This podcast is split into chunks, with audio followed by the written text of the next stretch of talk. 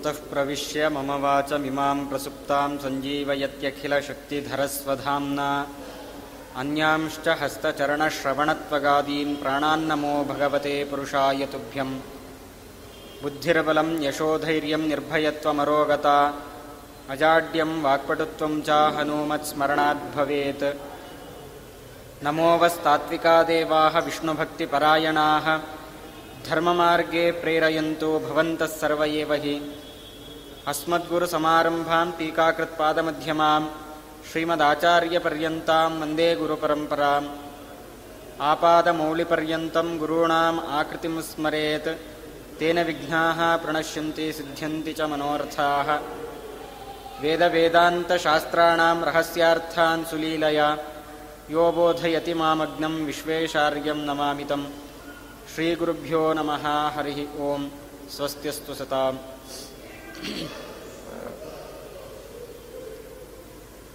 ಆ ಜನಕ ಮಹಾರಾಜ,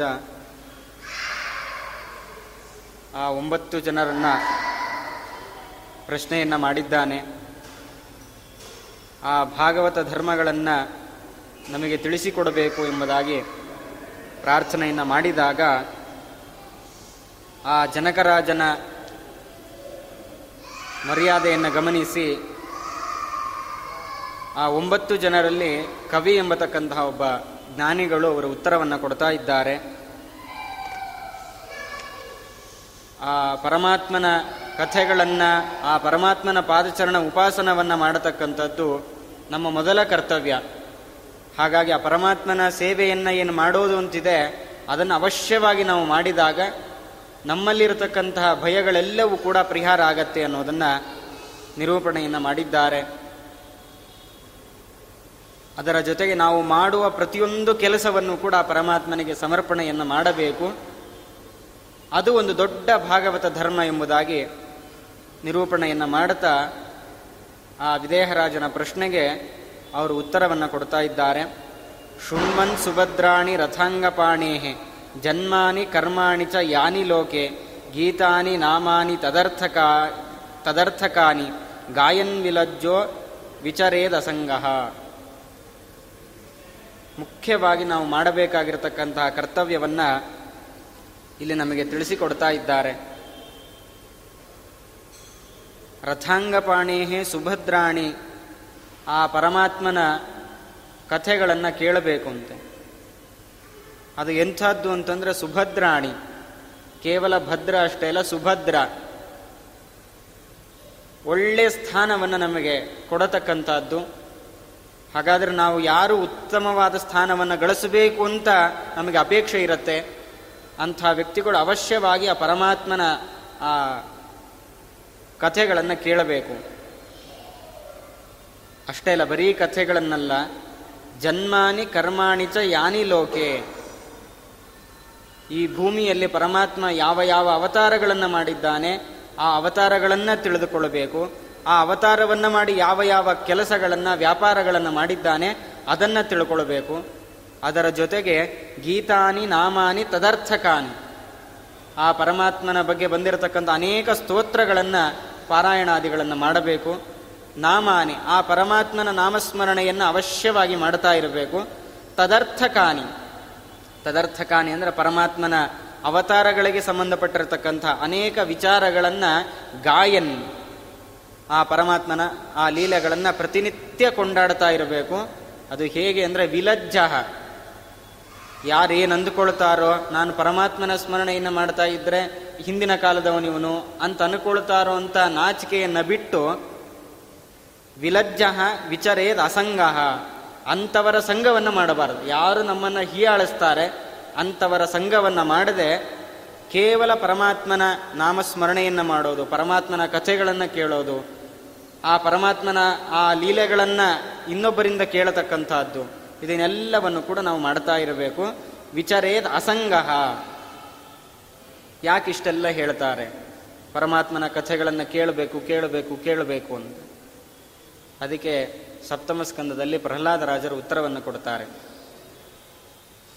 ಇಡೀ ಮನುಷ್ಯ ಜನ್ಮ ಇಲ್ಲೂ ಆ ಹಿಂದೆ ನಿನ್ನೆಯ ದಿವಸ ನೋಡಿದ್ದೇವೆ. ಮನುಷ್ಯ ಜನ್ಮ ಸಿಗೋದೇ ತುಂಬ ದುರ್ಲಭ. ಅದರಲ್ಲಿ ಆ ದೇಹ ತುಂಬ ಸುಸ್ಥಿರವಾಗಿ ಇದೆ ಅಂತಂದ್ರೆ ಅದಿನ್ನೂ ದುರ್ಲಭ. ಅದರಲ್ಲಿ ಯಾವಾಗ ಸಾಯ್ತೀವಿ, ಯಾವಾಗ ಈ ದೇಹಕ್ಕೆ ರೋಗ ರುಜಿನಗಳು ಬರುತ್ತೆ ಅನ್ನೋದೇ ಗೊತ್ತಿಲ್ಲ. ಹಾಗಾದರೆ ಮಾನವ ಜನ್ಮ ಬಂದಿದೆ, ಅದನ್ನು ನಾವು ಸಾರ್ಥಕ ಮಾಡಿಕೊಳ್ಳಬೇಕು. ಹೇಗೆ ಮಾಡಿಕೊಳ್ಬೇಕು ಅಂತಂದರೆ ನಮಗನ್ಸುತ್ತೆ ನೂರು ವರ್ಷ ಇದೆ. ಕೊನೆಯ ಒಂದು ಹತ್ತು ವರ್ಷದಲ್ಲಿ ಸಾಧನೆಯನ್ನು ಮಾಡಬಹುದು ಅಂತ ಅನಿಸುತ್ತೆ. ಅದಕ್ಕೆ ಪ್ರಹ್ಲಾದರಾಜರು ಉತ್ತರವನ್ನು ಕೊಡ್ತಾರೆ ಮನುಷ್ಯನಿಗೆ ಇರತಕ್ಕಂಥದ್ದು ಎಷ್ಟು ಆಯುಷ್ಯ ಇದೆಯೋ, ಸಾಮಾನ್ಯವಾಗಿ ಕಲಿಯುಗದಲ್ಲಿ ನೂರ ಇಪ್ಪತ್ತು ವರ್ಷಗಳ ಕಾಲ ಒಬ್ಬ ಮನುಷ್ಯನ ಆಯುಷ್ಯ ಅಂತ ಹೇಳ್ತಾರೆ. ಅದು ನೂರಕ್ಕೆ ಇಳೀತು, ಈಗ ನೂರಕ್ಕಿಂತ ಕಡಿಮೆ ಇಳಿದೆ ಯಾವಾಗ ಯಾರು ಸಾಯ್ತಾರೆ ಗೊತ್ತಿಲ್ಲ. ಹಿಂದಿನ ಕಾಲದಲ್ಲಾದರೂ ತುಂಬ ವಯಸ್ಸಾದವರು ಮಾತ್ರ ಹೋಗ್ತಾ ಇದ್ರು. ಆದರೆ ಈ ಕಾಲದಲ್ಲಿ ವಯಸ್ಸಾದವರು ತುಂಬ ಚೆನ್ನಾಗಿರ್ತಾರೆ ವಯಸ್ಸಲ್ಲಿರೋರೇ ಹೋಗೋ ಸಾಧ್ಯತೆಗಳು ಜಾಸ್ತಿ. ಹೀಗೆ ವಿಪರೀತವಾಗಿ ಆಗಿದೆ. ಹಾಗಾಗಿ ಈ ಜನ್ಮ, ಈ ದೇಹ ಯಾವಾಗ ಬಿಡಬೇಕು ಅನ್ನೋದೇ ನಮಗೆ ಗೊತ್ತಿಲ್ಲ, ನಮ್ಮ ಕೈಯಲ್ಲಿಲ್ಲ. ಅದಕ್ಕೆ ಪ್ರಹ್ಲಾದರಾಜರು ಹೇಳತಕ್ಕಂಥ ಮಾತು, ಗೃಹೀತ ಯುವಕೇಶೇಷು ಮೃತ್ಯುನ ಧರ್ಮಮಾಚರೇ. ಹಾಗಾದ್ರೆ ನಮ್ಮನ್ನು ಹಿಡಿದುಕೊಂಡು ನಿಂತಿದ್ದಾನೆ. ಯಾವಾಗ ಎಳೀತಾನೆ ಗೊತ್ತಿಲ್ಲ. ಗೃಹೀತ ಯುವಕೇಶೇಶು. ನಮ್ಮ ತಲೆಯ ಹೆಡೆಯನ್ನ ಹಿಡಿದುಕೊಂಡು ನಮ್ಮ ಮುಡಿಯನ್ನ ಹಿಡಿದು ಆ ಮೃತ್ಯು ದೇವತೆ ತಾನು ನಿಂತಿದ್ದಾನೆ. ಯಾವಾಗ ನಮ್ಮನ್ನು ಎಳೀತಾನೆ ಅಂತ ಗೊತ್ತಿಲ್ಲ. ಆದ್ದರಿಂದ ಈಗಲಿಂದಲೇ ಧರ್ಮಾಚರಣೆಯನ್ನು ಮಾಡಿ. ಅದಕ್ಕೆ ಮತ್ತೆ ನಾವು ಹೇಳ್ತೀವಿ, ಇಲ್ಲ, ಕೊನೆ ಗಳಿಗೆಯಲ್ಲಿ ನಾವು ಮಾಡಬಹುದು ಅಂತಂದ್ರೆ ಅದಕ್ಕೆ ಹೇಳ್ತಾರೆ, ನಿಮ್ಮ ಕೊನೆ ಗಳಿಗೆ ಅನ್ನೋದು ಯಾವಾಗ? ಯಾಕೆಂದ್ರೆ ಮನುಷ್ಯನ ಎಷ್ಟು ಆಯುಷ್ಯದ ಮಾನ ಇದೆ, ಪ್ರಮಾಣ ಇದೆ, ಅದರಲ್ಲಿ ಅರ್ಧ ನಿದ್ದೆಯಲ್ಲೇ ತಾನು ಕಳೀತಾನೆ. ಹಾಗಾದ್ರೆ ನೂರು ವರ್ಷ ಸಾಮಾನ್ಯ ಒಬ್ಬ ಮನುಷ್ಯನ ಆಯುಷ್ಯ ಅಂತಂದರೆ ಅದರಲ್ಲಿ ನಿದ್ದೆಯಲ್ಲಿ ಅರ್ಧ ಅರ್ಧ ದಿನ ಅಂತಂದರೆ ಅರ್ಧ ರಾತ್ರಿ ಆಯ್ತಲ್ಲಿ. ರಾತ್ರಿಯ ಕತ್ತಲಿನ ಭಾಗ ನಮಗೇನು ಪ್ರಯೋಜನಕ್ಕೆ ಬರೋದಿಲ್ಲ. ಹಾಗಾಗಿ ನಿದ್ರೆಯಲ್ಲಿ ಅರ್ಧ ಜೀವನ ಕಳೀತಾನೆ. ಇನ್ನು ಹುಟ್ಟಿದ ಹತ್ತು ವರ್ಷಗಳಲ್ಲಿ ಏನೂ ಗೊತ್ತಿರೋದಿಲ್ಲ. ಹಾಗಾಗಿ ಅಲ್ಲಿ ಒಂದು ಹತ್ತು ವರ್ಷ ಹೋಗುತ್ತೆ. ಇನ್ನು ಯೌವನ ಅದು ಇದು ಅಂತ ಹೇಳಿ ಇವಾಗಲಿಂದ ಯಾಕೆ ಅದು ಬೇಡ, ಇದು ಬೇಡ ಅಂತ ಹೇಳಿ ಅಲ್ಲೊಂದು ಹತ್ತು ವರ್ಷ. ಕೊನೆ ವೃದ್ಧಾಪ್ಯದಲ್ಲಿ ಒಂದು ಹತ್ತು ವರ್ಷ ನಮ್ಮ ಕೈಲ ಏಳ್ಲಿಕ್ಕಾಗೋದಿಲ್ಲ ಕೂಡ್ಲಿಕ್ಕಾಗಲ್ಲ. ಎದ್ರೆ ಕೂಡ್ಲಿಕ್ಕಾಗಲ್ಲ, ಕೂತ್ರೆ ಏಳ್ಲಿಕ್ಕಾಗಲ್ಲ. ಅಲ್ಲಿ ಒಂದು ಹತ್ತು ವರ್ಷ ಹೋಗುತ್ತೆ. ಇನ್ನು ಇರತಕ್ಕಂಥದ್ದು ಸಂಸಾರ ಜಂಜಾಟದಲ್ಲಿ ತಾನು ಕಳೀತಾನೆ, ಹಾಗಾದ್ರೆ ದೇವರ ಸ್ಮರಣೆಗೆ ಅವಕಾಶ ಎಲ್ಲಿದೆ? ಆದ್ದರಿಂದ ಪ್ರಹ್ಲಾದರಾಜರು ಹೇಳ್ತಾರೆ, ಈಗಲಿಂದಲೇನೆ ಆ ದೇವರ ಸ್ಮರಣೆಯನ್ನು ಮಾಡಬೇಕು. ನಮಗೆ ಇನ್ನೊಂದು ಅದೃಷ್ಟ ಏನು ಅಂತಂದ್ರೆ ಹಿಂದಿನ ಯುಗಗಳಂತೆ ಈ ಯುಗದಲ್ಲಿ ನಾವು ದೊಡ್ಡದಾಗಿ ತಪಸ್ಸನ್ನು ಮಾಡಬೇಕು ಅಂತೇನಿಲ್ಲ. ಕಂಠಮಟ್ಟ ನೀರಲ್ಲಿ ನಿಂತು ದೇವರ ಸ್ಮರಣೆಯನ್ನು ಮಾಡಬೇಕು. ಊಟ ಬಿಟ್ಟು ಬರೀ ಗಾಳಿಯನ್ನು ಸೇವನೆ ಮಾಡಿಕೊಂಡು ಅಗ್ನಿ ಮಧ್ಯದಲ್ಲಿ ನಿಂತು ತುದಿಗಾಲಲ್ಲಿ ನಿಂತು ಸೂರ್ಯನನ್ನೇ ದಿಟ್ಟಿಸಿ ನೋಡ್ತಾ, ಈ ಈ ರೀತಿಯಾಗಿರ್ತಕ್ಕಂಥ ಯಾವ ಕ್ಲೇಶಗಳು ಇಲ್ಲ.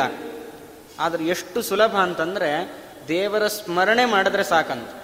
ಅದೇ ದೊಡ್ಡ ವ್ರತ ಮಾಡಿದನು. ಕೃತಯುಗದಲ್ಲಾಗಬೇಕಾದ್ರೆ ತುಂಬ ವರ್ಷಗಳ ಕಟ್ಲೆ ತಪಸ್ಸು ಮಾಡಿದ್ರು ಕೂಡ ಅದಕ್ಕೆ ಪುಣ್ಯ ಸಿಗ್ತಾ ಇರೋದು ತುಂಬ ಕಡಿಮೆ. ಅದೇ ಕಲಿಯುಗದಲ್ಲಿ ದೇವರ ಸ್ಮರಣೆ ಮಾಡಿದರೆ ಸಾಕಂತೆ, ಅದಕ್ಕೆ ತುಂಬ ಪುಣ್ಯ ಇದೆ. ಯಾಕೆಂದ್ರೆ ಇಲ್ಲಿ ಮಾಡಲಿಕ್ಕಾಗೋದಿಲ್ಲ.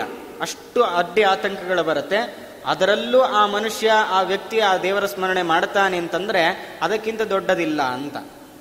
ಹಾಗಾಗಿ ಈ ಕಾಲದಲ್ಲಿ ದೇವರ ಸ್ಮರಣೆ ಮಾಡಿದ್ರೇ ತುಂಬ ಜಾಸ್ತಿ ಫಲ.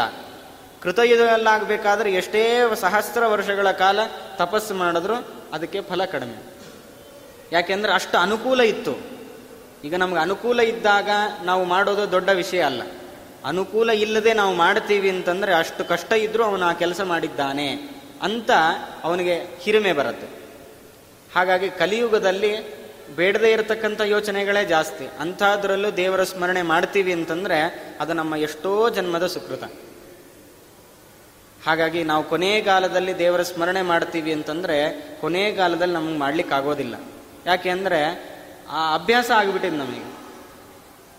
ಈಗ ಮನೆಯಲ್ಲಿ ಶೆಕೆ ಆಗ್ತಾ ಇದೆ ಅಂಥೇಳಿ ನಾವು ಫ್ಯಾನ್ ಹಾಕ್ಕೊಳ್ತೀವಿ. ಫ್ಯಾನ್ ಕೆಲಸ ಏನೋ ತಿರುಗೋದು.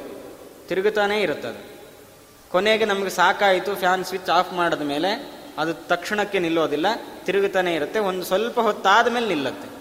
ಕಾರಣ ಏನು ಅಂದರೆ ತಿರುಗೋದೇ ಅದರ ಅಭ್ಯಾಸ. ಹಾಗಾಗಿ ಕೊನೆ ಸ್ವಿಚ್ ಆಫ್ ಮಾಡಿದ ತಕ್ಷಣ ನಿಲ್ಲು ಅಂತಂದ್ರೆ ಅದು ನಿಲ್ಲೋದಿಲ್ಲ. ಅದೇ ರೀತಿಯಾಗಿ ನಾವು ಈ ಸಂಸಾರದಲ್ಲಿ ಬಂದು ಬಂದು ಬಂದು ಏನಾಗಿದೆ ಅಂದರೆ ಸಂಸಾರವೇ ನಮಗೆ ಚಂದ ಅಂತ ನಮಗೆ ಕಾಣ್ತಾ ಇದೆ. ಸಂಸಾರ ಬಿಟ್ಟು ಬೇರೆ ಕಡೆ ಹೋಗಬೇಕು ಅಂತಂದ್ರೆ ನಮಗೆ ಮನಸ್ಸು ಬರ್ತಾ ಇಲ್ಲ.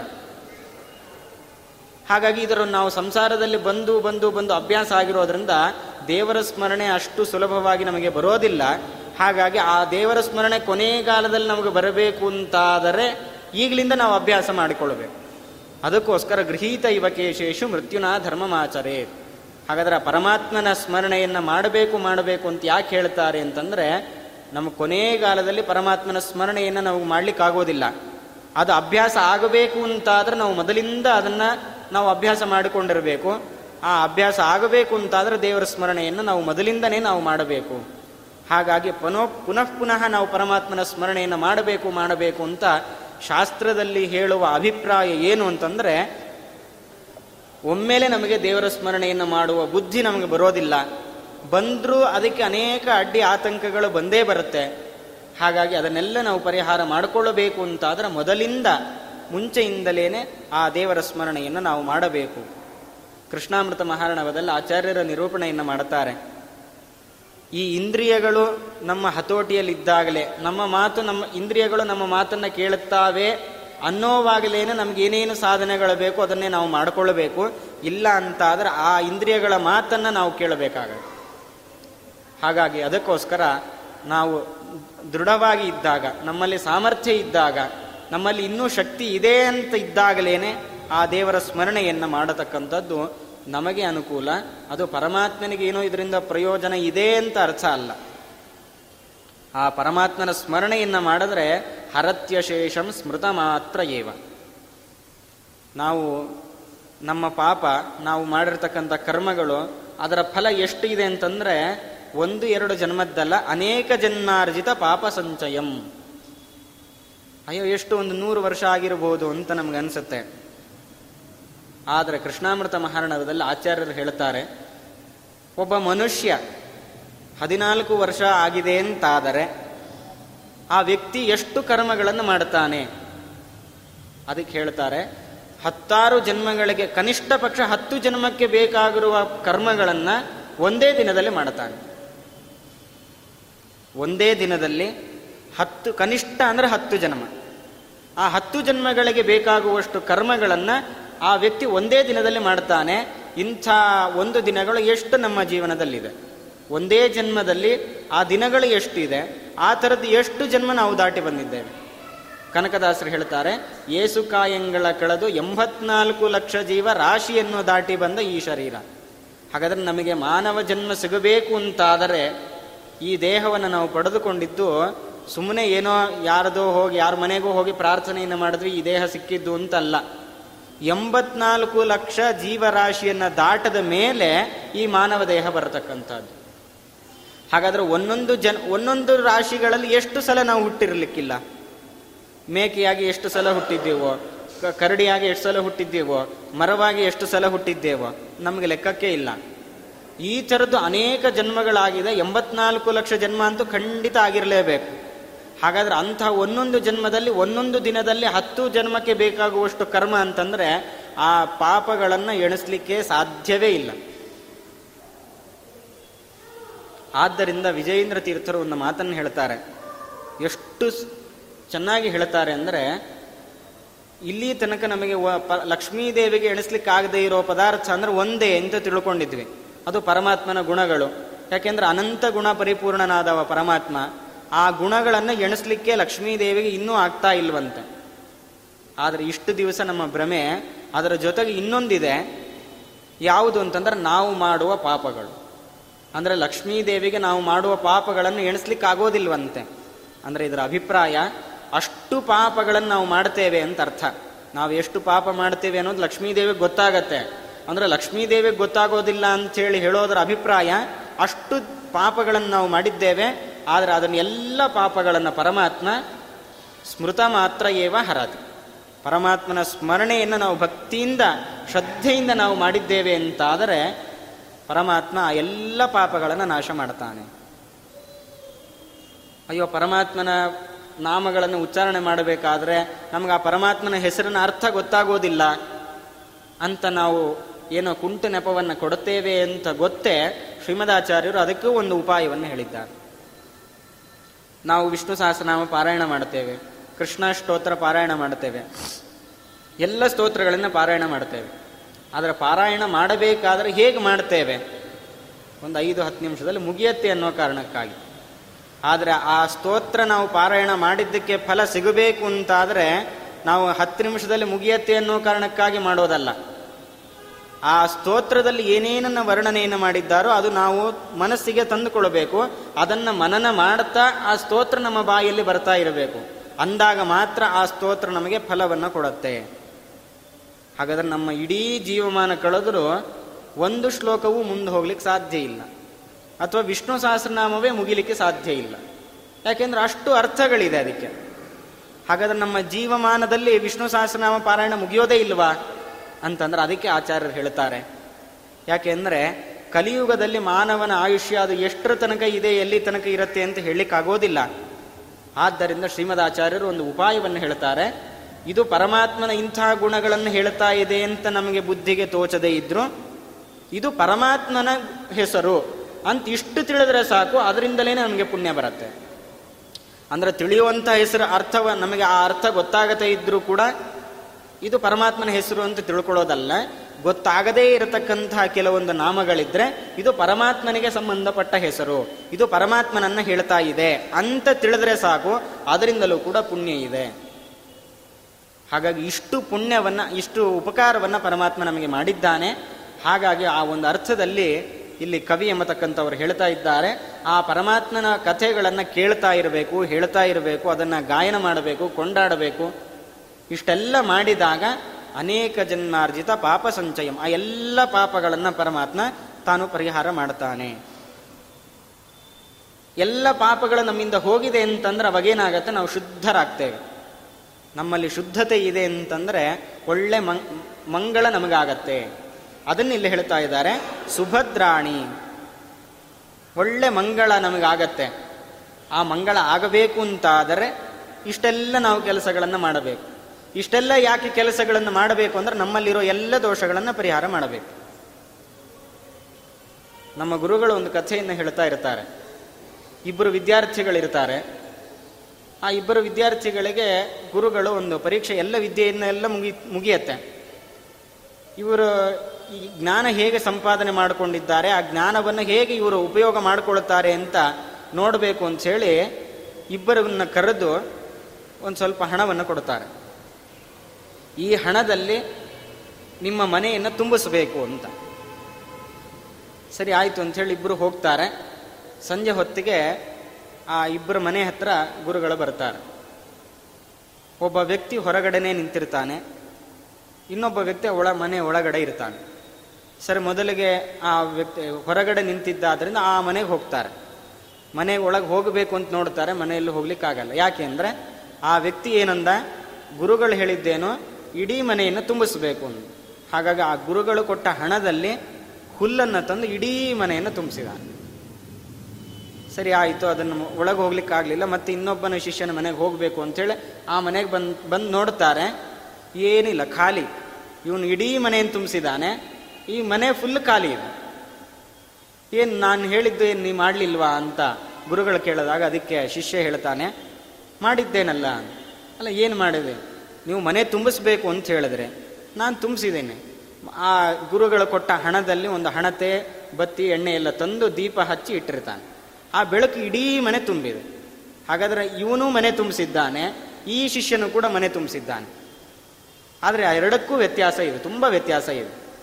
ಹಾಗೆ ನಮ್ಮ ಜ್ಞಾನ ವಿವೇಕ, ಅದು ನಮ್ಮ ನಾವು ಹೇಗೆ ನಾವು ನಡೆದುಕೊಳ್ತೇವೆ ಅನ್ನೋದ್ರ ಮೇಲೆ ಅವಲಂಬಿತವಾಗಿರುತ್ತೆ.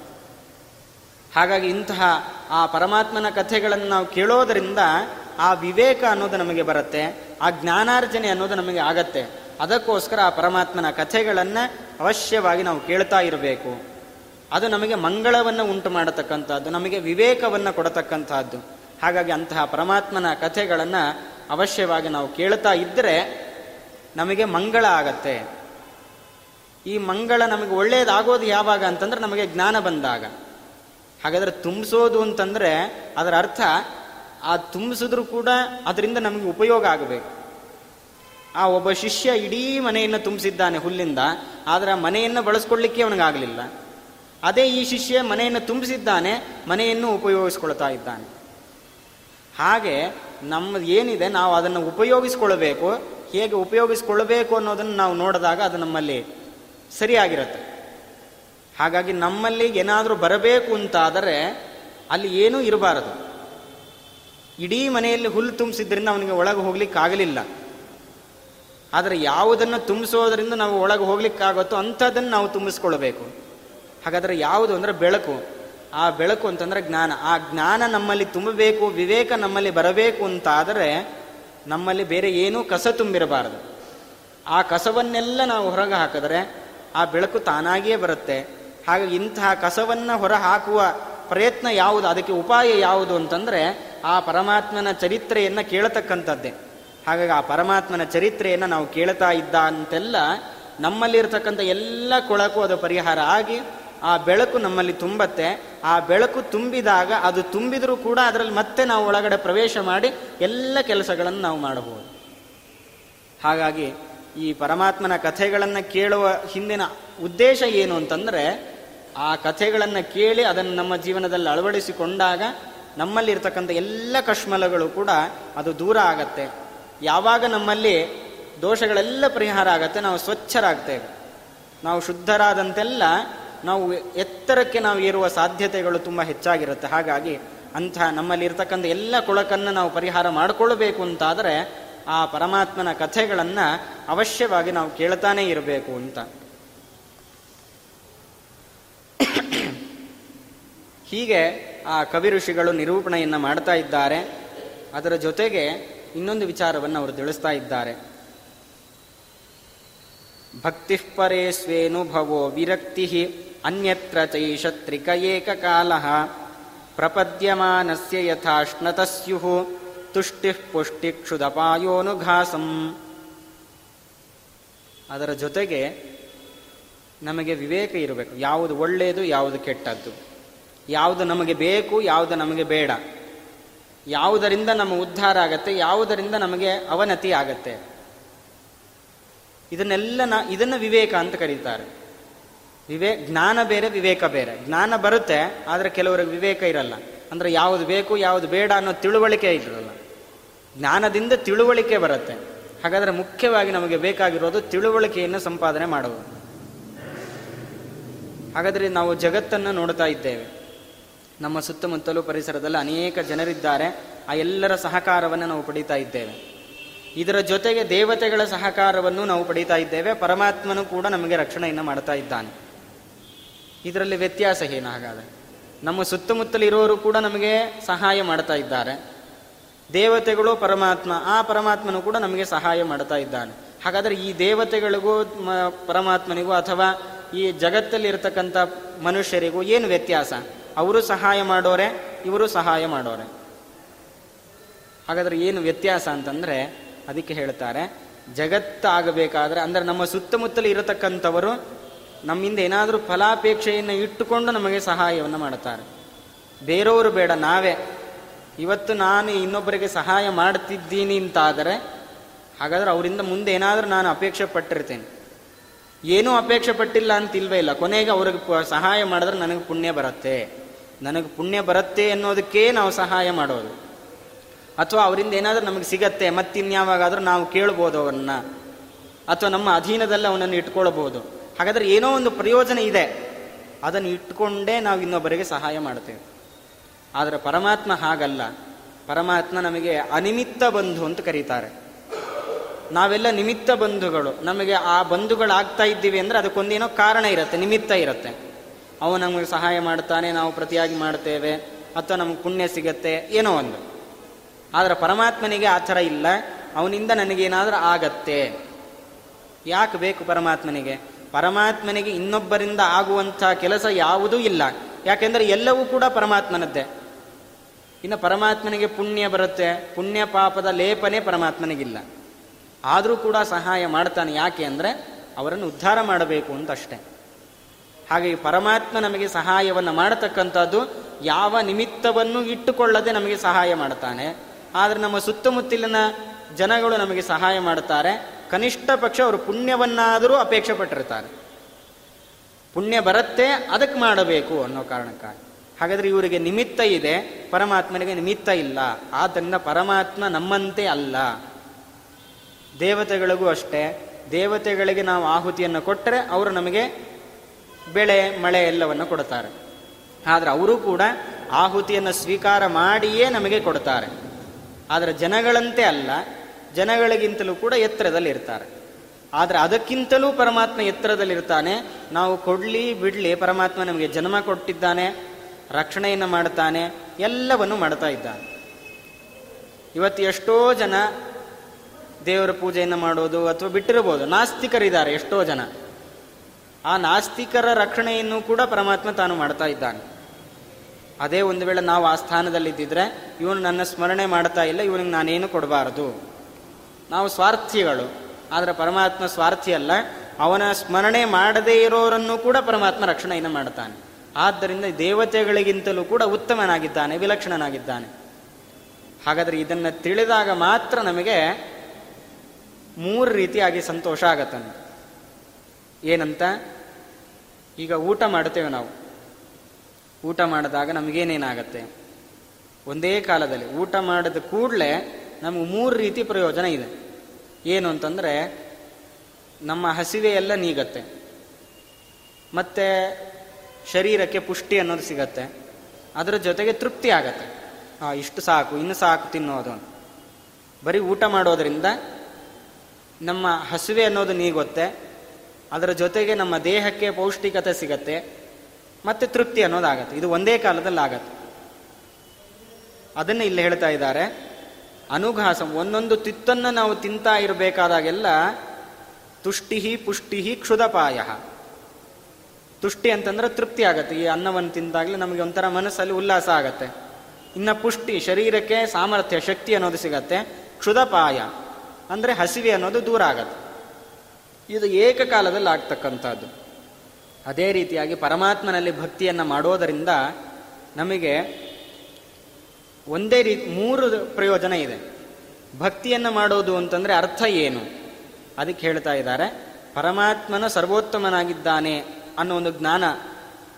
ಅದರ ಜೊತೆಗೆ ಪರಮಾತ್ಮನ ಅಧೀನದಲ್ಲಿದ್ದು ದೇವತೆಗಳೆಲ್ಲರೂ ಕೂಡ ನಮಗೆ ಸಹಾಯವನ್ನು ಮಾಡ್ತಾ ಇದ್ದಾರೆ. ಅದರ ಜೊತೆಗೆ ನಮ್ಮ ಸುತ್ತಮುತ್ತಲಿರತಕ್ಕಂಥವರು ನಮಗೆ ರಕ್ಷಣೆಯನ್ನು ಮಾಡ್ತಾ ಸಹಾಯವನ್ನು ಮಾಡ್ತಾ ಇದ್ದಾರೆ. ಹಾಗಾದರೆ ದೇವತೆಗಳಿಗಿಂತಲೂ ಕೂಡ ವಿಲಕ್ಷಣರಾಗಿದ್ದಾರೆ, ವಿಲಕ್ಷಣನಾಗಿದ್ದಾನೆ ಪರಮಾತ್ಮ. ಪರಮಾತ್ಮನೇ ಮತ್ತು ದೇವತೆಗಳಿಗಿಂತ ವಿಲಕ್ಷಣರಾಗಿದ್ದಾರೆ ಈ ಜೀವರಾಶಿಗಳು. ಹಾಗಾದರೆ ಇಲ್ಲಿ ಮೂರು ಅಂಶ ಸೇರಿಕೊಂಡಿದೆ. ಒಂದು ಏನು ಅಂದರೆ ಪರಮಾತ್ಮ ಸ್ವತಂತ್ರನಾಗಿದ್ದಾನೆ. ಏನೇ ಕೆಲಸ ಮಾಡಬೇಕು ಅಂತಾದರೂ ಪರಮಾತ್ಮನಿಗೆ ಹೀಗೆ ಮಾಡು, ಹೀಗೆ ಮಾಡಬೇಡ ಅಂತ ಆರ್ಡರ್ ಮಾಡೋರು ಯಾರೂ ಇಲ್ಲ. ಹಾಗಾಗಿ ಅವನು ಸರ್ವೋತ್ತಮ, ಅವನಿಗೆ ಸ್ವತಂತ್ರ. ಆದರೆ ನಮಗೆ ಹೀಗೆ ಮಾಡು, ಮಾಡಬೇಡ ಅಂತ ಹೇಳಲಿಕ್ಕೆ ನಮ್ಮ ಹಿರಿಯರಿದ್ದಾರೆ, ಶಾಸ್ತ್ರಗಳಿದೆ. ಹಾಗಾಗಿ ನಾವು ಸ್ವತಂತ್ರರಲ್ಲ. ನಮಗೆ ಗೊತ್ತಾಗ್ತಾ ಇದೆ. ನಾನು ಎಷ್ಟು ಕೆಳಮಟ್ಟದಲ್ಲಿದ್ದೇನೆ ಅನ್ನೋದು ಅವರವರಿಗೆ ಗೊತ್ತಿದೆ. ಹಾಗಾಗಿ ನಾನು ದೇವತೆಗಳಷ್ಟು ಉತ್ತಮ ಅಲ್ಲ ಅನ್ನುವಂಥ ತಿಳುವಳಿಕೆ ಅಂತೂ ಇದ್ದೇ ಇದೆ. ಹಾಗಾಗಿ ನಾವು ನಮ್ಮಲ್ಲಿ ಸ್ವತಂತ್ರ ಭಾವನೆ ಇಲ್ಲ. ಇನ್ನು ಇದರ ಜೊತೆಗೆ ಈ ಪ್ರಪಂಚ ನನಗಿಂತಲೂ ಕೂಡ ವಿಲಕ್ಷಣವಾಗಿದೆ. ಅದು ಪರಮಾತ್ಮನ ಅಧೀನದಲ್ಲಿದೆ ಅನ್ನೋ ಜ್ಞಾನ. ಹಾಗಾದರೆ ಪರಮಾತ್ಮನಲ್ಲಿ ಭಕ್ತಿಯನ್ನು ಮಾಡುವುದರಿಂದ ಪರಮಾತ್ಮ ಸರ್ವೋತ್ತಮನಾಗಿದ್ದಾನೆ, ಸ್ವತಂತ್ರನಾಗಿದ್ದಾನೆ ಅನ್ನೋ ಒಂದು ತಿಳುವಳಿಕೆ ಬರುತ್ತೆ. ಇದರ ಜೊತೆಗೆ ನಾನು ಸ್ವತಂತ್ರನಲ್ಲ, ನಾನು ಏನು ಅಂದುಕೊಳ್ತೀನೋ ಅದು ಹಾಗೇ ನಡೆಯೋದಿಲ್ಲ ಅನ್ನೋ ಭಾವನೆ ಬರುತ್ತೆ. ಇದರ ಜೊತೆಗೆ ನನ್ನ ಸುತ್ತಮುತ್ತಲಿನ ಪರಿಸರವು ಕೂಡ ಪರಮಾತ್ಮನ ಅಧೀನದಲ್ಲಿದೆ. ಅನ್ನೋ ಒಂದು ತಿಳುವಳಿಕೆ ಬರುತ್ತೆ. ಇದು ಏಕಕಾಲದಲ್ಲಿ ಮೂರು ಬರತಕ್ಕಂಥದ್ದು. ಹೇಗೆ ಊಟ ಮಾಡುವುದರಿಂದ ಹಸಿವೆ ಅನ್ನೋದು ನಿವೃತ್ತಿ ಆಗತ್ತೆ, ಮತ್ತೆ ಸಂತೋಷ ಆಗತ್ತೆ, ಅದರ ಜೊತೆಗೆ ದೇಹಕ್ಕೆ ಶಕ್ತಿ ಅನ್ನೋದು ಸಿಗತ್ತೆ. ಅದೇ ರೀತಿಯಾಗಿ ಪರಮಾತ್ಮನಲ್ಲಿ ಭಕ್ತಿಯನ್ನು ಮಾಡುವುದರಿಂದ ಪರಮಾತ್ಮ ಸರ್ವೋತ್ತಮನಾಗಿದ್ದಾನೆ ಅನ್ನೋ ಒಂದು ಜ್ಞಾನ, ನಾನು ಅಸ್ವತಂತ್ರ ಎಂಬತಕ್ಕಂತಹ ಜ್ಞಾನ, ಈ ಎಲ್ಲ ಜಗತ್ತು ಕೂಡ ಪರಮಾತ್ಮನ ಅಧೀನದಲ್ಲಿದೆ ಅನ್ನೋ ಜ್ಞಾನ ನಮಗೆ ಬರುತ್ತೆ. ಅದನ್ನು ಇಲ್ಲಿ ಆ ಕವಿ ಋಷಿಗಳು ಹೇಳ್ತಾ ಇದ್ದಾರೆ, ಭಕ್ತಿ ಪರೆ. ಆ ಪರಮಾತ್ಮನಲ್ಲಿ ಭಕ್ತಿಯನ್ನು ಮಾಡುವುದರಿಂದ ಸ್ವೇ ಅನುಭವ. ತನ್ನಲ್ಲಿ ಅಸ್ವತಂತ್ರ ಎಂಬತಕ್ಕಂತಹ ಬುದ್ಧಿ ಬರುತ್ತೆ ವಿರಕ್ತಿರನ್ಯತ್ರ ಅನ್ಯತ್ರ ಅಂತಂದ್ರೆ ಈ ಸಂಸಾರದಲ್ಲಿ ವಿರಕ್ತಿ ಬರುತ್ತೆ. ಇದು ಎಷ್ಟು ಹೇಯವಾಗಿದೆ ಅನ್ನೋದು ನಮಗೆ ಗೊತ್ತಾಗತ್ತೆ. ಏಷ ತ್ರಿಕ ಏಕಕಾಲ. ಈ ಮೂರು ಕೂಡ ಒಂದೇ ಕಾಲದಲ್ಲಿ ಪರಮಾತ್ಮನ ಹಾಗಾಗಿ ಇಂಥ ದುಃಖದಿಂದ ನಾವು ಪಾರಾಗಬೇಕು ಅಂತಾದರೆ ಅವಶ್ಯವಾಗಿ ನಾವು ಪರಮಾತ್ಮನಲ್ಲಿ ಭಕ್ತಿಯನ್ನು ಮಾಡಲೇಬೇಕು. ಭಕ್ತಿ ಅಂತಂದ್ರೆ ಬೇರೆ ಏನೂ ಅಲ್ಲ. ನಮ್ಮೆಲ್ಲರಿಗಿಂತಲೂ ಕೂಡ ಪರಮಾತ್ಮ ಸರ್ವೋತ್ತಮನಾಗಿದ್ದಾನೆ ಅನ್ನೋ ತಿಳುವಳಿಕೆ, ಅವನಲ್ಲಿ ನಿರಂತರವಾದ ಪ್ರೇಮ ಸ್ನೇಹವನ್ನು ಮಾಡೋದು. ಇದನ್ನೇ ಭಕ್ತಿ ಅಂತ ಕರೀತಾರೆ. ಮಾಹಾತ್ಮ್ಯ ಜ್ಞಾನಪೂರ್ವಸ್ತು ಸುದೃಢ ಸರ್ವತೋಧಿಕ ಸ್ನೇಹ ಭಕ್ತಿ ರೀತಿ ಪ್ರೋಕ್ತ. ಹಾಗಾದ್ರೆ ಭಕ್ತಿ ಅಂತಂದ್ರೆ ಏನೋ ದೊಡ್ಡ ವಿಚಾರ ಅಂತಲ್ಲ. ನಾವು ಪರಮಾತ್ಮನಲ್ಲಿ ಮಾಡುವ ಸ್ನೇಹವನ್ನೇ ಭಕ್ತಿ ಅಂತ ಕರೀತಾರೆ. ಹಾಗಾದರೆ ನಾವು ಇನ್ನೊಬ್ಬ ಮನುಷ್ಯರಲ್ಲಿ ಸ್ನೇಹವನ್ನು ಮಾಡ್ತೀವಿ. ಅದಕ್ಕೂ ಇದಕ್ಕೂ ವ್ಯತ್ಯಾಸ ಏನು ಅಂದರೆ, ವ್ಯತ್ಯಾಸ ಇದೆ. ಇನ್ನೊಬ್ಬರಲ್ಲಿ ನಾವು ಸ್ನೇಹ ಮಾಡಬೇಕಾದ್ರೆ ಅವನ ಮಹಾತ್ಮೆ ನಮಗೆ ಗೊತ್ತಾಗಬೇಕು ಅಂತೇನಿಲ್ಲ. ಅಥವಾ ಅವನಲ್ಲಿ ಮಹತ್ವ ಗೊತ್ತಾದರೂ ಕೂಡ ಅವನಿಗಿಂತಲೂ ಹೆಚ್ಚಿನ ಮಹತ್ವ ಪರಮಾತ್ಮನಲ್ಲಿ ಕೊಟ್ಟಾಗ ಆ ರೀತಿಯಾದ ಯಾವ ಸ್ನೇಹ ಇದೆ, ಅದನ್ನು ಭಕ್ತಿ ಅಂತ ಕರೀತಾರೆ. ಇವತ್ತು ನಾವು ದಾರಿಯಲ್ಲಿ ಹೋಗಬೇಕಾದ್ರೆ ಯಾರಾದರೂ ಸಹಾಯ ಮಾಡಿದ್ರೆ ಎಂಥ ಒಳ್ಳೆ ವ್ಯಕ್ತಿ. ಇನ್ನೊಮ್ಮೆ ಸಿಕ್ಕಾಗ ನಾವು ಪರಿಚಯ ಮಾಡಿಸ್ತೀವಿ, ಇಲ್ಲ ಇವರು ಒಳ್ಳೆಯವರು, ಯಾರಾದ್ರೂ ಸಹಾಯ ಮಾಡುವ ಗುಣ ಇದೆ ಅನ್ನೋ ಮಹತ್ವ ನಮಗೆ ಗೊತ್ತಾಗತ್ತೆ. ಆ ಮಹತ್ವ ಇರೋದರಿಂದ ನಾವು ಅವರಲ್ಲಿ ಸ್ನೇಹವನ್ನು ಮಾಡ್ತೇವೆ. ಆದರೆ ಒಂದು ಕ್ಷಣದಲ್ಲಿ ಏನೋ ನಮಗೆ ಸಹಾಯ ಮಾಡಿದ್ದಾರೆ ಅನ್ನೋ ಕಾರಣಕ್ಕಾಗಿಯೇ ನಾವು ಅವರಲ್ಲಿ ಸ್ನೇಹವನ್ನು ಮಾಡೋದು ಅಂತಾದರೆ, ಪ್ರತಿ ಕ್ಷಣ ನಮಗೆ ಸಹಾಯವನ್ನು ಮಾಡ್ತಾ ಇದ್ದಾನೆ ಪರಮಾತ್ಮ, ಅವನಲ್ಲಿ ಇನ್ನೆಷ್ಟು ಮಹತ್ವ ಅಂದರೆ ಸ್ನೇಹವನ್ನು ನಾವು ಮಾಡಬಾರದು. ಹಾಗಾಗಿ ಅಂಥ ಸ್ನೇಹವನ್ನು ಅವಶ್ಯವಾಗಿ ನಾವು ಮಾಡಬೇಕು. ಎಲ್ಲರಲ್ಲೂ ನಾವು ಎಷ್ಟು ಸ್ನೇಹವನ್ನು ಮಾಡ್ತೀವೋ ಅದಕ್ಕಿಂತ ಹೆಚ್ಚಿನ ಸ್ನೇಹವನ್ನು ಪರಮಾತ್ಮನಲ್ಲಿ ನಾವು ಮಾಡಿದ್ರೆ ಅದನ್ನೇ ಭಕ್ತಿ ಅಂತ ಕರೀತಾರೆ. ಆ ಭಕ್ತಿಯಾಗೆ ಮೆಚ್ಚಿ ಪರಮಾತ್ಮ ತಾನು ಒಲಿತಾನೆ. ಆದ್ದರಿಂದ ಇದನ್ನೇ ಸ್ನೇಹ ಇದನ್ನೇ ಭಕ್ತಿ ಅಂತ ಕರೀತಾರೆ. ಅಂಥ ಭಕ್ತಿಯನ್ನು ನಾವು ಅವಶ್ಯ ಮಾಡಲೇಬೇಕು. ಮಾಡಿದಾಗ ನಮಗೆ ನಮ್ಮಲ್ಲಿರ್ತಕ್ಕಂಥ ಎಲ್ಲ ದೋಷಗಳನ್ನು ನಾವು ಕಳೆದುಕೊಳ್ತೇವೆ.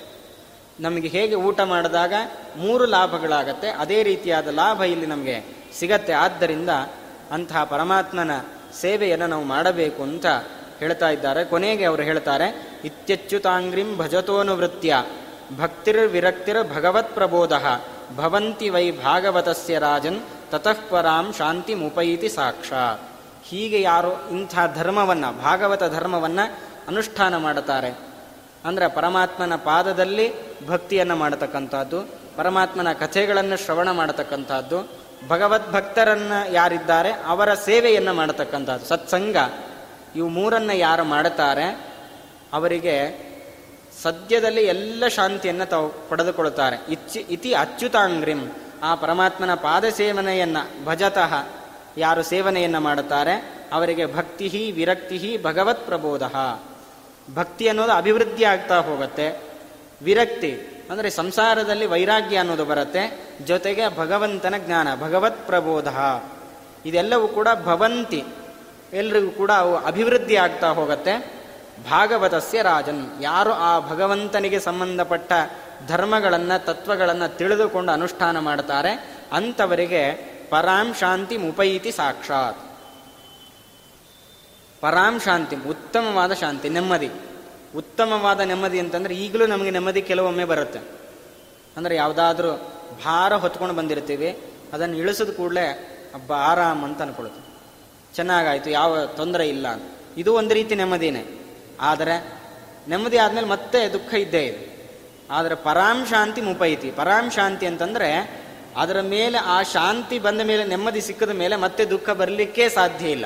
ಅಂಥ ಒಂದು ಸುಖವನ್ನು ನಾವು ಪಡಿತೇವೆ. ಇದು ಯಾವಾಗ ಅಂದರೆ ಭಗವಂತನಲ್ಲಿ ಆ ಪರಮಾತ್ಮನ ಪಾದ ಸೇವನೆಯನ್ನು ಮಾಡಿದ್ದೆ ಅಂತಾದರೆ ನಮ್ಮಲ್ಲಿ ಆ ಶಾಂತಿ ಅನ್ನೋದು ನೆಮ್ಮದಿ ಅನ್ನೋದು ತಾನಾಗಿಯೇ ನಮಗೆ ಸಿಗತ್ತೆ. ಆದ್ದರಿಂದ ಅಂತಹ ಪರಮಾತ್ಮನ ಪಾದ ಸೇವನೆಯನ್ನು ಮಾಡುವುದೇ ಒಂದು ಭಾಗವತ ಧರ್ಮ. ಹಾಗಾದರೆ ಕವಿರುಷಿಗಳು ಹೇಳಿರ್ತಕ್ಕಂಥ ಅಭಿಪ್ರಾಯ, ಭಾಗವತ ಧರ್ಮಗಳನ್ನು ಹೇಳ್ರಿ ಅಂತ ಜನಕರಾಜ ಪ್ರಶ್ನೆಯನ್ನು ಮಾಡಿದಾಗ ಆ ಕವಿ ಋಷಿಗಳು ನಿರೂಪಣೆಯನ್ನು ಮಾಡಿದ್ದು, ಆ ಪರಮಾತ್ಮನ ಪಾದ ಸೇವನೆಯನ್ನು ಏನು ಮಾಡ್ತೇವೆ, ಅದೇ ದೊಡ್ಡ ಭಾಗವತ ಧರ್ಮ. ಅದರ ಜೊತೆಗೆ ಪರಮಾತ್ಮನ ಸೇವನೆಯನ್ನು ಮಾಡುತ್ತಾ ಆ ಪೂಜೆಯನ್ನು ಏನು ನಾವು ಮಾಡಿರ್ತೇವೆ ಅದು ಎಲ್ಲವನ್ನು ಕೂಡ ನಾವು ಪರಮಾತ್ಮನಿಗೆ ಸಮರ್ಪಣೆಯನ್ನು ಮಾಡೋದೇ ಅದು ಒಂದು ಅದು ಒಂದು ರೀತಿಯ ಪೂಜೆ, ಅದು ಒಂದು ಭಾಗವತ ಧರ್ಮ. ಅದರ ಜೊತೆಗೆ ವೈಕುಂಠ ಪ್ರಿಯ ದರ್ಶನಂ. ವೈಕುಂಠ ಪ್ರಿಯ, ವೈಕುಂಠ ಅಂದರೆ ಪರಮಾತ್ಮ. ಪರಮಾತ್ಮನಿಗೆ ಅತ್ಯಂತ ಪ್ರೀತಿಪಾತ್ರರಾಗಿರೋರು ಯಾರು ಅಂತಂದ್ರೆ ತನ್ನ ಭಕ್ತರು. ಆ ಭಕ್ತರ ಸಂಘ, ಸತ್ಸಂಗ ಶೇವಧಿರ್ ನೃಣಾಮ್ ಅಂತ ಅವರೇ ಹೇಳ್ತಾರೆ. ಆದ್ದರಿಂದ ಅಂಥ ಸತ್ಸಂಗ, ಸಜ್ಜನರ ಸಹವಾಸ, ಅದರ ಜೊತೆಗೆ ಪರಮಾತ್ಮನಲ್ಲಿ ಭಕ್ತಿ ಮಾಡಿರತಕ್ಕಂಥ ಎಲ್ಲ ಕ್ರಮಗಳನ್ನು ಕೂಡ ಪರಮಾತ್ಮನಲ್ಲಿ ಸಮರ್ಪಣೆಯನ್ನು ಮಾಡತಕ್ಕಂಥದ್ದು. ಇದು ಪ್ರತಿಯೊಬ್ಬ ಮನುಷ್ಯನೂ ಕೂಡ ತಾನು ಅವಶ್ಯವಾಗಿ ತಾನು ಮಾಡಲೇಬೇಕಾಗಿರತಕ್ಕಂಥ ಧರ್ಮ, ಇದನ್ನು ಭಾಗವತ ಧರ್ಮ ಅಂತ ಕರೀತಾರೆ. ಇಂಥ ಭಾಗವತ ಧರ್ಮವನ್ನು ಯಾರು ಅನುಷ್ಠಾನ ಮಾಡುತ್ತಾರೆ ಅವರು ಎಲ್ಲ ರೀತಿಯ ಭಯವನ್ನು ತಾವು ಕಳೆದುಕೊಂಡು, ದೂರ ಮಾಡಿಕೊಂಡು ಕೊನೆಯಲ್ಲಿ ಚಿರಕಾಲ ಶಾಂತಿಯನ್ನು. ಅದಕ್ಕೆ ಕೊನೆನೇ ಇಲ್ಲ ಆ ಶಾಂತಿಗೆ. ಮತ್ತೆ ದುಃಖ ಬರುತ್ತೆ ಅನ್ನೋ ಅವಸ್ಥೆನೇ ಇಲ್ಲ. ಆ ರೀತಿಯಾಗಿರ್ತಕ್ಕಂಥ ಒಂದು ನೆಮ್ಮದಿಯನ್ನು ತಾವು ಪಡೆದುಕೊಳ್ತಾರೆ ಇದು ಕೇವಲ ಪರಮಾತ್ಮನ ಪಾದ ಸೇವನೆಯಿಂದ ಮಾತ್ರ ಲಭ್ಯ. ನಾವು ಬೇರೆ ಏನೋ ಇಷ್ಟು ಲಕ್ಷ ಕೊಡ್ತೇವೆ ದುಡ್ಡು ಕೊಡ್ತೇವೆ ಇದು ರಿಸರ್ವೇಷನ್, ಆ ಥರದ್ದು ಏನೂ ಇಲ್ಲ. ಆ ರಿಸರ್ವೇಷನ್ ಮಾಡಿಸ್ಕೊಳ್ಳೋದಾದರೆ ಪರಮಾತ್ಮನಿಗೆ ದುಡ್ಡು ಕೊಡಬೇಕು. ಏನು ದುಡ್ಡು ಅಂತಂದ್ರೆ ಪರಮಾತ್ಮನ ಪಾದ ಸೇವನೆ ಹಾಗ ಅಂತಹ ಪರಮಾತ್ಮನ ಆ ಪಾದ ಕಮಲಗಳನ್ನು ನಾವು ಸೇವನೆ ಮಾಡಿದ್ದೇ ಅಂತಾದರೆ ಪರಮಾತ್ಮ ನಮಗೆ ಅವಶ್ಯವಾಗಿ ಅನುಗ್ರಹವನ್ನು ಮಾಡುತ್ತಾನೆ. ಅದಕ್ಕೆ ದಾಸರು ಹೇಳ್ತಾರೆ ತೊರೆದು ಜೀವಿಸಬಹುದೇ ಹರಿ ನಿನ್ನ ಚರಣಗಳ. ಇದೇ ಅಭಿಪ್ರಾಯ. ಪರಮಾತ್ಮನ ಪಾದ ಕಮಲಗಳನ್ನು ನಾವು ಬಿಡ್ತೇವೆ ಅಂತಂದರೆ ನಮಗೆ ಜೀವ, ಜೀವನ ನಡೆಸಲಿಕ್ಕೆ ಸಾಧ್ಯನೇ ಇಲ್ಲ. ಗಾಳಿ ಕುಡಿದೇ ಬದುಕಬಹುದು, ನೀರು ಕುಡಿದೇ ಬದುಕಬಹುದು, ಆದರೆ ಪರಮಾತ್ಮನ ಪಾದ ಕಮಲ ಇಲ್ಲ ಅಂತಾದರೆ ಅದನ್ನು ನಾ ಆ ಮನುಷ್ಯ ಬದುಕಲಿಕ್ಕೆ ಸಾಧ್ಯನೇ ಇಲ್ಲ ಅಂತ ಅರ್ಥ. ಅದಕ್ಕೋಸ್ಕರ ಪರಮಾತ್ಮನಿಗೆ ಅಹಂ ಅಂತ ಹೆಸರು. ಅಹಂ ಅಂತ ಪರಮಾತ್ಮನಿಗೆ ಯಾಕೆ ಹೆಸರು ಅಂದರೆ ಅಹೇಯತ್ವಾದ ಅಹಂ ನಾಮ. ಪರಮಾತ್ಮನನ್ನು ಒಂದು ಕ್ಷಣ ಬಿಡ್ಲಿಕ್ಕೆ ಸಾಧ್ಯವೇ ಇಲ್ಲ. ಆದ್ದರಿಂದ ಪರಮಾತ್ಮನಿಗೆ ಅಹ ಅಂತ ಹೆಸರು. ಇದೇ ನಾರದ ಮಹರ್ಷಿಗಳು ಪ್ರಾಚೀನ ಬರ್ಹಿಗೆ ಒಂದು ಕಥೆಯನ್ನು ಹೇಳ್ತಾರೆ. ಪುರಂಜನ ಉಪಾಖ್ಯಾನ ಅಂತ ತುಂಬ ಪ್ರಸಿದ್ಧವಾಗಿದೆ. ಅದರಲ್ಲಿ ಹೇಳಬೇಕಾದ್ರೆ ಪುರಂಜನ ಎಂಬತಕ್ಕಂಥ ಒಬ್ಬ ಮನುಷ್ಯ ಒಂದು ಪಟ್ಟಣಕ್ಕೆ ಬರ್ತಾನೆ ಅಂತ ಹೇಳ್ತಾ ನಮ್ಮ ಜೀವನದ ಕಥೆಯನ್ನು ಹೇಳ್ತಾರೆ. ಅಂದರೆ ಈ ಜೇ, ಈ ದೇಹಕ್ಕೆ ಒಬ್ಬ ಜೀವ ಬರ್ತಾನೆ. ಆ ಜೀವ ಬಂದಾಗ ಅವನೇನು ಮಾಡ್ತಾನೆ ಅಂದರೆ ಅಲ್ಲೊಬ್ಬ ಸ್ನೇಹಿತ ಇರ್ತಾನೆ, ಸ್ನೇಹಿತನನ್ನು ತಾನು ಮರಿತಾನೆ. ಮರೆತಿದ್ರಿಂದ ಈ ದೇಹ ನಾಶ ಆಗತ್ತೆ, ಅನೇಕ ತೊಂದರೆಗಳನ್ನು ಪಡ್ತಾನೆ. ಹಾಗಾದರೆ ಮುಂದಿನ ಜನ್ಮದಲ್ಲಿ ತಾನು ಅವತಾರ ಮಾಡ್ತಾನೆ, ಆಗ ಮತ್ತೆ ಆ ಸ್ನೇಹಿತ ಬಂದು ಉಪದೇಶವನ್ನು ಮಾಡ್ತಾನೆ. ಹಿಂದೆ ನಾನಿದ್ದೆ, ನನ್ನ ಮಾತು ನೀನು ಕೇಳಲಿಲ್ಲ, ಹಾಗಾಗಿ ಇಷ್ಟೆಲ್ಲ ತೊಂದರೆ ಆಯಿತು ಅಂತ ಹೇಳಿದಾಗ ಆ ಸ್ನೇಹಿತನ ಮಾತನ್ನು ಕೇಳಿ ಅವನು ಉದ್ಧಾರ ಆಗ್ತಾನೆ. ಅಂದರೆ ಈ ದೇಹದಲ್ಲಿ ನಾವು ಬಂದಾಗ ಪರಮಾತ್ಮ ನಮ್ಮ ಜೊತೆ ಇರ್ತಾನೆ. ದ್ವಾಸುಪರ್ಣ ಸಯುಜಾ ಸಖಾಯವು ಅಂತ ಶ್ರುತಿ ಹೇಳುತ್ತೆ. ಎರಡು ಗೆಳೆಯರು ಬರ್ತಾರಂತೆ. ಒಂದು ಕೊಂಬೆಯಲ್ಲಿ ಇರ್ತಾರೆ. ಒಂದು ಕೊಂಬೆ ಅಂದರೆ ಈ ದೇಹ. ಆ ಈ ದೇಹದಲ್ಲಿ ಇಬ್ಬರು ಸ್ನೇಹಿತರು ಅಂದರೆ ಒಂದು ಜೀವಾತ್ಮ, ಇನ್ನೊಂದು ಪರಮಾತ್ಮ. ಜೀವಾತ್ಮ ಅನಶ್ನನ್ನನ್ಯಹ ಬಿಚಾಕಶೀತಿ. ಒಬ್ಬನ ತಿಂತಾನೇ ಇರ್ತಾನೆ. ಅಂದರೆ ತಾನು ಕರ್ಮಗಳನ್ನು ಮಾಡಿ ಕರ್ಣದ ಫಲವನ್ನು ತಿಂದು ತಿಂದು ತಿಂದು ಸೊರಗುತ್ತಾನೆ ಇರ್ತಾನೆ. ಇನ್ನೊಬ್ಬ ವ್ಯಕ್ತಿ ಏನೂ ತಿನ್ನೋದಿಲ್ಲ, ಚೆನ್ನಾಗಿರ್ತಾನೆ. ಅನಶ್ನನ್ಯ ಅಭಿಚಾಕಶೀತಿ. ಅಂದರೆ ಜೀ, ಪರಮಾತ್ಮ ಯಾವ ಫಲಗಳನ್ನು ತಾನು ತಿನ್ನೋದಿಲ್ಲ, ಆದ್ರೂ ಚೆನ್ನಾಗಿರ್ತಾನೆ. ಈ ಜೀವ ಅವನು ಮಾಡಿರತಕ್ಕಂಥ ಕರ್ಮಗಳನ್ನು ತಾನು ಉಣ್ತಾ ಉಣ್ತಾ ಇನ್ನೂ ಕೆಳಮಟ್ಟಕ್ಕೆ ಇಳಿತಾನೆ. ಹಾಗಾದ್ರೆ ಅಂತಹ ಸ್ನೇಹಿತನ ಮಾತನ್ನು ನಾವು ಕೇಳಬೇಕು. ಕೇಳಿದಾಗ ನಮಗೆ ಒಳ್ಳೆಯದಾಗತ್ತೆ ಆದ್ದರಿಂದ ಪರಮಾತ್ಮ ಯಾವಾಗಲೂ ನಮ್ಮ ಜೊತೆ ಇರ್ತಾನೆ. ಅವನು ಇದ್ದಾನೆ ಅನ್ನೋದನ್ನೇ ನಾವು ಮರೆತು ಬಿಟ್ಟಿದ್ದೇವೆ ಹಾಗಾಗಿ ಆ ಪರಮಾತ್ಮ ನಮ್ಮ ದೇಹದಲ್ಲಿ ಇರೋಷ್ಟರ ಮಟ್ಟಿಗೆ ಈ ದೇಹ ನಿಂತಿರುತ್ತೆ, ಇಲ್ಲ ಅಂತಾದರೆ ನಿಲ್ಲೋದಿಲ್ಲ. ಈ ದೇಹ ನಿಂತಿದೆ ಅಂತಾದರೆ ಪರಮಾತ್ಮ ತಾನು ಇದ್ದಾನೆ ಅಂತಲೇ ಅರ್ಥ. ಅವನನ್ನು ಬಿಟ್ಟು ನಾವು ಒಂದು ಕ್ಷಣ ಎಲ್ಲೂ ಇರಲಿಕ್ಕೆ ಸಾಧ್ಯ ಇಲ್ಲ. ಆದ್ದರಿಂದ ಅದನ್ನೇ ಹೇಳ್ತಾರೆ, ತೊರೆದು ಜೀವಿಸಬಹುದೇ. ಆ ಪರಮಾತ್ಮನ ಪಾದಕಮಲಗಳು ನಮ್ಮಲ್ಲಿ ಇದೆ ಅಂತಂದ್ರೆ ಪರಮಾತ್ಮ ಇದ್ದಾನೆ ಅಂತ ಅರ್ಥ. ನಮ್ಮ ಕಾಲಿದೆ ನಾವಿಲ್ಲ ಅಂದರೆ ಅದು ಸಾಧ್ಯ ಇಲ್ಲ. ಪರಮಾತ್ಮನ ಪಾದಕಮಲ ಇದೆ ಅಂತಾದರೆ ಪರಮಾತ್ಮ ಇದ್ದಾನೆ ಅಂತಲೇ ಅರ್ಥ. ಹಾಗಾಗಿ ಅಂತಹ ಪರಮಾತ್ಮ ನಮ್ಮಲ್ಲಿ ಇರೋದ್ರಿಂದಲೇ ಇಷ್ಟೆಲ್ಲ ನಾವು ಕೆಲಸಗಳನ್ನು ಮಾಡ್ತಾ ಇದ್ದೀವಿ ಯಾಕೆಂದ್ರೆ ಜೀವಾಂತರ್ಯಾಮಿತೋ ವಿಷ್ಣು ಆತ್ಮನಾಮ ಪ್ರಕೀರ್ತಿತ. ನಾವು ಇಷ್ಟೆಲ್ಲ ಕೆಲಸ ಮಾಡ್ತಾ ಇದ್ದೇವೆ ಅಂತಂದ್ರೆ ಅದಕ್ಕೆ ಕಾರಣ ಪರಮಾತ್ಮ. ತತ್ರ ತತ್ರ ಸ್ಥಿತೋ ವಿಷ್ಣು ತತ್ತಚ್ಛಕ್ತಿ ಪ್ರಬೋಧಯನ್ ಏಕಏವ ಮಹಾತೇಜಾಹ ಕುರುತೆ ಸರ್ವಮಂಜಸ. ನಾವು ಓಡಾಡ್ತಾ ಇದ್ದೇವೆ, ಮಾತಾಡ್ತಾ ಇದ್ದೇವೆ, ಕೇಳಿಸ್ಕೊಳ್ತಾ ಇದ್ದೇವೆ ಉಣ್ತಾ ಇದ್ದೇವೆ, ಮಲಗ್ತಾ ಏನೇನು ಕೆಲಸಗಳನ್ನು ಮಾಡ್ತಾ ಇದ್ದೇವೋ, ಅದು ಎಲ್ಲದಕ್ಕೂ ಕಾರಣ ಏನು ಅಂದರೆ ಪರಮಾತ್ಮ ನಮ್ಮಲ್ಲಿ ಇರೋದ್ರಿಂದಲೇನೆ ಇಷ್ಟೆಲ್ಲ ಕೆಲಸ ಮಾಡ್ತಾ ಇದ್ದೇವೆ ಅಂತಂದರೆ ಪರಮಾತ್ಮ ನಮ್ಮ ಜೊತೆ ಇದ್ದಾನೆ, ಅವನನ್ನು ಬಿಡಲಿಕ್ಕೆ ಸಾಧ್ಯವೇ ಇಲ್ಲ. ನಮಗಿಷ್ಟು ಸಾಮರ್ಥ್ಯ ಬಂದಿದೆ ಅಂದರೆ ಅದಕ್ಕೆ ಕಾರಣ ಪರಮಾತ್ಮ. ಅಲ್ಲಿ ಇರತಕ್ಕಂಥ ವಿಷ್ಣು ಪರಮಾತ್ಮ ಅವನು ಆ ಶಕ್ತಿಯನ್ನು ಕೊಡ್ತಾ ಇದ್ದಾನೆ. ಆದ್ದರಿಂದ ಪರಮಾತ್ಮನ ಬಿಟ್ಟು ನಮ್ಮ ಜೀವನವನ್ನು ಊಹೆ ಮಾಡಿಕೊಳ್ಳಿಕ್ಕೂ ಸಾಧ್ಯ ಇಲ್ಲ. ಆದ್ದರಿಂದ ಅಂಥ ಪರಮಾತ್ಮನ ಪಾದ ಕಮಲವನ್ನು ನಾವು ಉಪಾಸನೆ ಮಾಡಿದ್ದೆ ಅಂತಾದರೆ ಅವನ ವಿಭೂತಿ ಇನ್ನೂ ಜಾಸ್ತಿ ಆಗುತ್ತಾ ಹೋಗುತ್ತೆ. ಅವನ ಸಾನ್ನಿಧ್ಯ ಇನ್ನೂ ಜಾಸ್ತಿ ಆಗತ್ತೆ. ಇವತ್ತು ದೇವಸ್ಥಾನಕ್ಕೆ ಹೋಗಿ ನಾವು ಪ್ರದಕ್ಷಿಣೆ ಹಾಕಿದ್ರೆ ಆ ಸಿದ್ಧಿ ಆಗತ್ತೆ. ಯಾಕೆ ಅಂದರೆ ಅಲ್ಲಿ ಸನ್ನಿಧಾನ ಜಾಸ್ತಿ ಇದೆ. ಇವತ್ತು ದೊಡ್ಡ ಒಬ್ಬ ಸ್ವಾಮಿಗಳ ಕೈಲಿ ಅಥವಾ ಜ್ಞಾನಿಗಳ ಕೈಲಿ ಅವರು ಮಂತ್ರಾಕ್ಷತೆ ನಮಗೆ ಮ ಅಭಿಮಂತ್ರಣ ಮಾಡಿ ಕೊಟ್ಟಿದ್ದಾರೆ ಅಂದರೆ ಅದು ನಮಗೆ ಸಿದ್ಧಿ ಆಗತ್ತೆ. ಯಾಕೆ ಅಂದರೆ ಅವರಲ್ಲಿ ಪರಮಾತ್ಮನ ಸನ್ನಿಧಾನ ಜಾಸ್ತಿ ಇದೆ. ಅದೇ ರುದ್ರದೇವರು ಅದನ್ನು ಹೇಳ್ತಾರೆ ಬ್ರಹ್ಮದೇವರಲ್ಲಿ ಪರಮಾತ್ಮನ ಸನ್ನಿಧಾನ ಜಾಸ್ತಿ ಇತ್ತು ಅನ್ನೋ ಕಾರಣಕ್ಕಾಗಿ ಬ್ರಹ್ಮದೇವರನ್ನೇ ನೋಡ್ತಾ ಅಲ್ಲಿ ಪರಮಾತ್ಮನನ್ನ ಕಾಣ್ತಾ ಇರ್ತಾರೆ. ಅಂದರೆ ಎಲ್ಲಿ ಸನ್ನಿಧಾನ ಜಾಸ್ತಿ ಇರುತ್ತೋ ಅಲ್ಲಿ ಸಾಮರ್ಥ್ಯವೂ ಜಾಸ್ತಿ ಆಗ್ತಾ ಹೋಗುತ್ತೆ.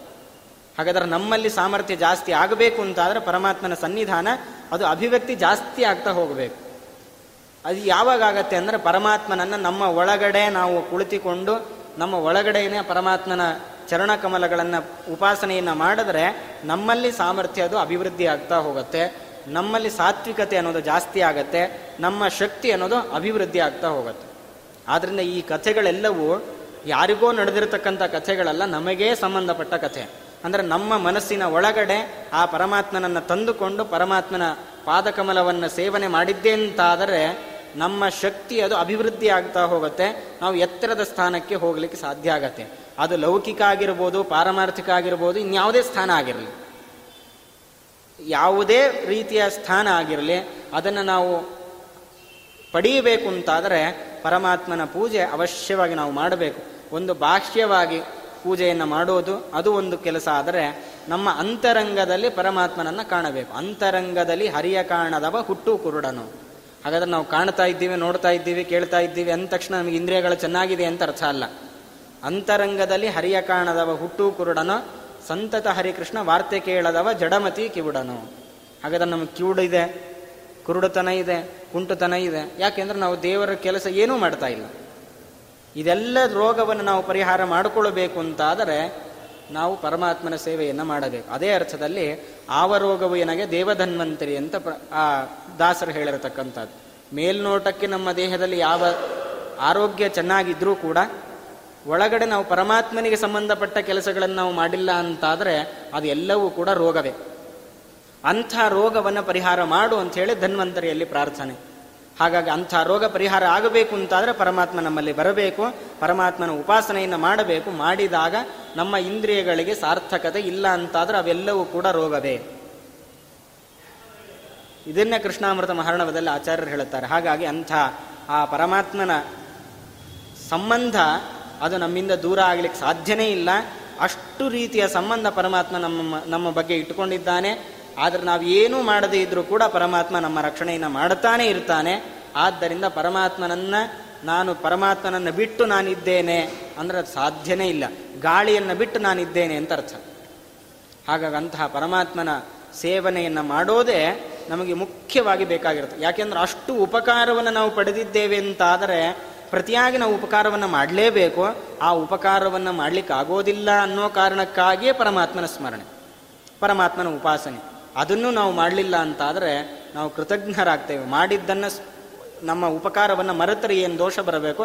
ಆ ದೋಷ ನಮಗೆ ಬರುತ್ತೆ. ಆದ್ದರಿಂದ ನಾವು ಇನ್ನೂ ಕೆಳಮಟ್ಟಕ್ಕೆ ಇಳಿತೇವೆ. ನಾವು ಎತ್ತರಕ್ಕೆ ಏರಬೇಕು ಅಂತಾದರೆ ಪರಮಾತ್ಮನ ಉಪಕಾರವನ್ನು ಸ್ಮರಣೆ ಮಾಡಿಕೊಂಡು ಅವನ ಕಥೆಗಳನ್ನು ಕೇಳೋದೇ ಅದು ನಮ್ಮ ಸಾರ್ಥಕತೆ. ಹಾಗಾಗಿ ಅಂತಹ ಪರಮಾತ್ಮನ ಉಪಾಸನೆಯನ್ನು ಮಾಡಬೇಕು ಅಂತ ಹೇಳಿ ಅದೇ ದೊಡ್ಡ ಭಾಗವತ ಧರ್ಮ. ಇದಕ್ಕಿಂತ ದೊಡ್ಡ ಧರ್ಮ ಬೇಕಾಗಿಲ್ಲ. ಅಂದ್ರೆ ಪೂಜೆ ಮಾಡೋದು ಅಂತಂದ್ರೆ ಕೇವಲ ಬಾಹ್ಯವಾಗಿ ಪೂಜೆ ಮಾಡೋದಷ್ಟೇ ಅಲ್ಲ, ಇನ್ನೊಬ್ಬರಿಗೆ ಸಹಾಯ ಮಾಡೋದು ಕೂಡ ಸೇವ್. ಅದು ಒಂದು ರೀತಿಯ ಪೂಜೆ. ನಮ್ಮ ಒಳಗಡೆ ಆ ಪೂಜೆ, ಅದು ಒಂದು ರೀತಿಯ ಪೂಜೆ. ಹೀಗೆ ಎಲ್ಲ ರೀತಿಯ ಪೂಜೆಯನ್ನು ಮಾಡಬೇಕು ಅಂತ ಹೇಳಿ ಇದೇ ದ್ವಾ, ಏಕಾದಶ ಸ್ಕಂಧದಲ್ಲಿ ಕೃಷ್ಣ ಪರಮಾತ್ಮ ಉದ್ಧವನಿಗೆ ಹೇಳ್ತಾನೆ, ಇಂಥ ಪೂಜೆಯನ್ನು ಮಾಡೋದೇ ನಮ್ಮ ಕರ್ತವ್ಯ. ಅದೇ ಭಾಗವತ ಧರ್ಮ.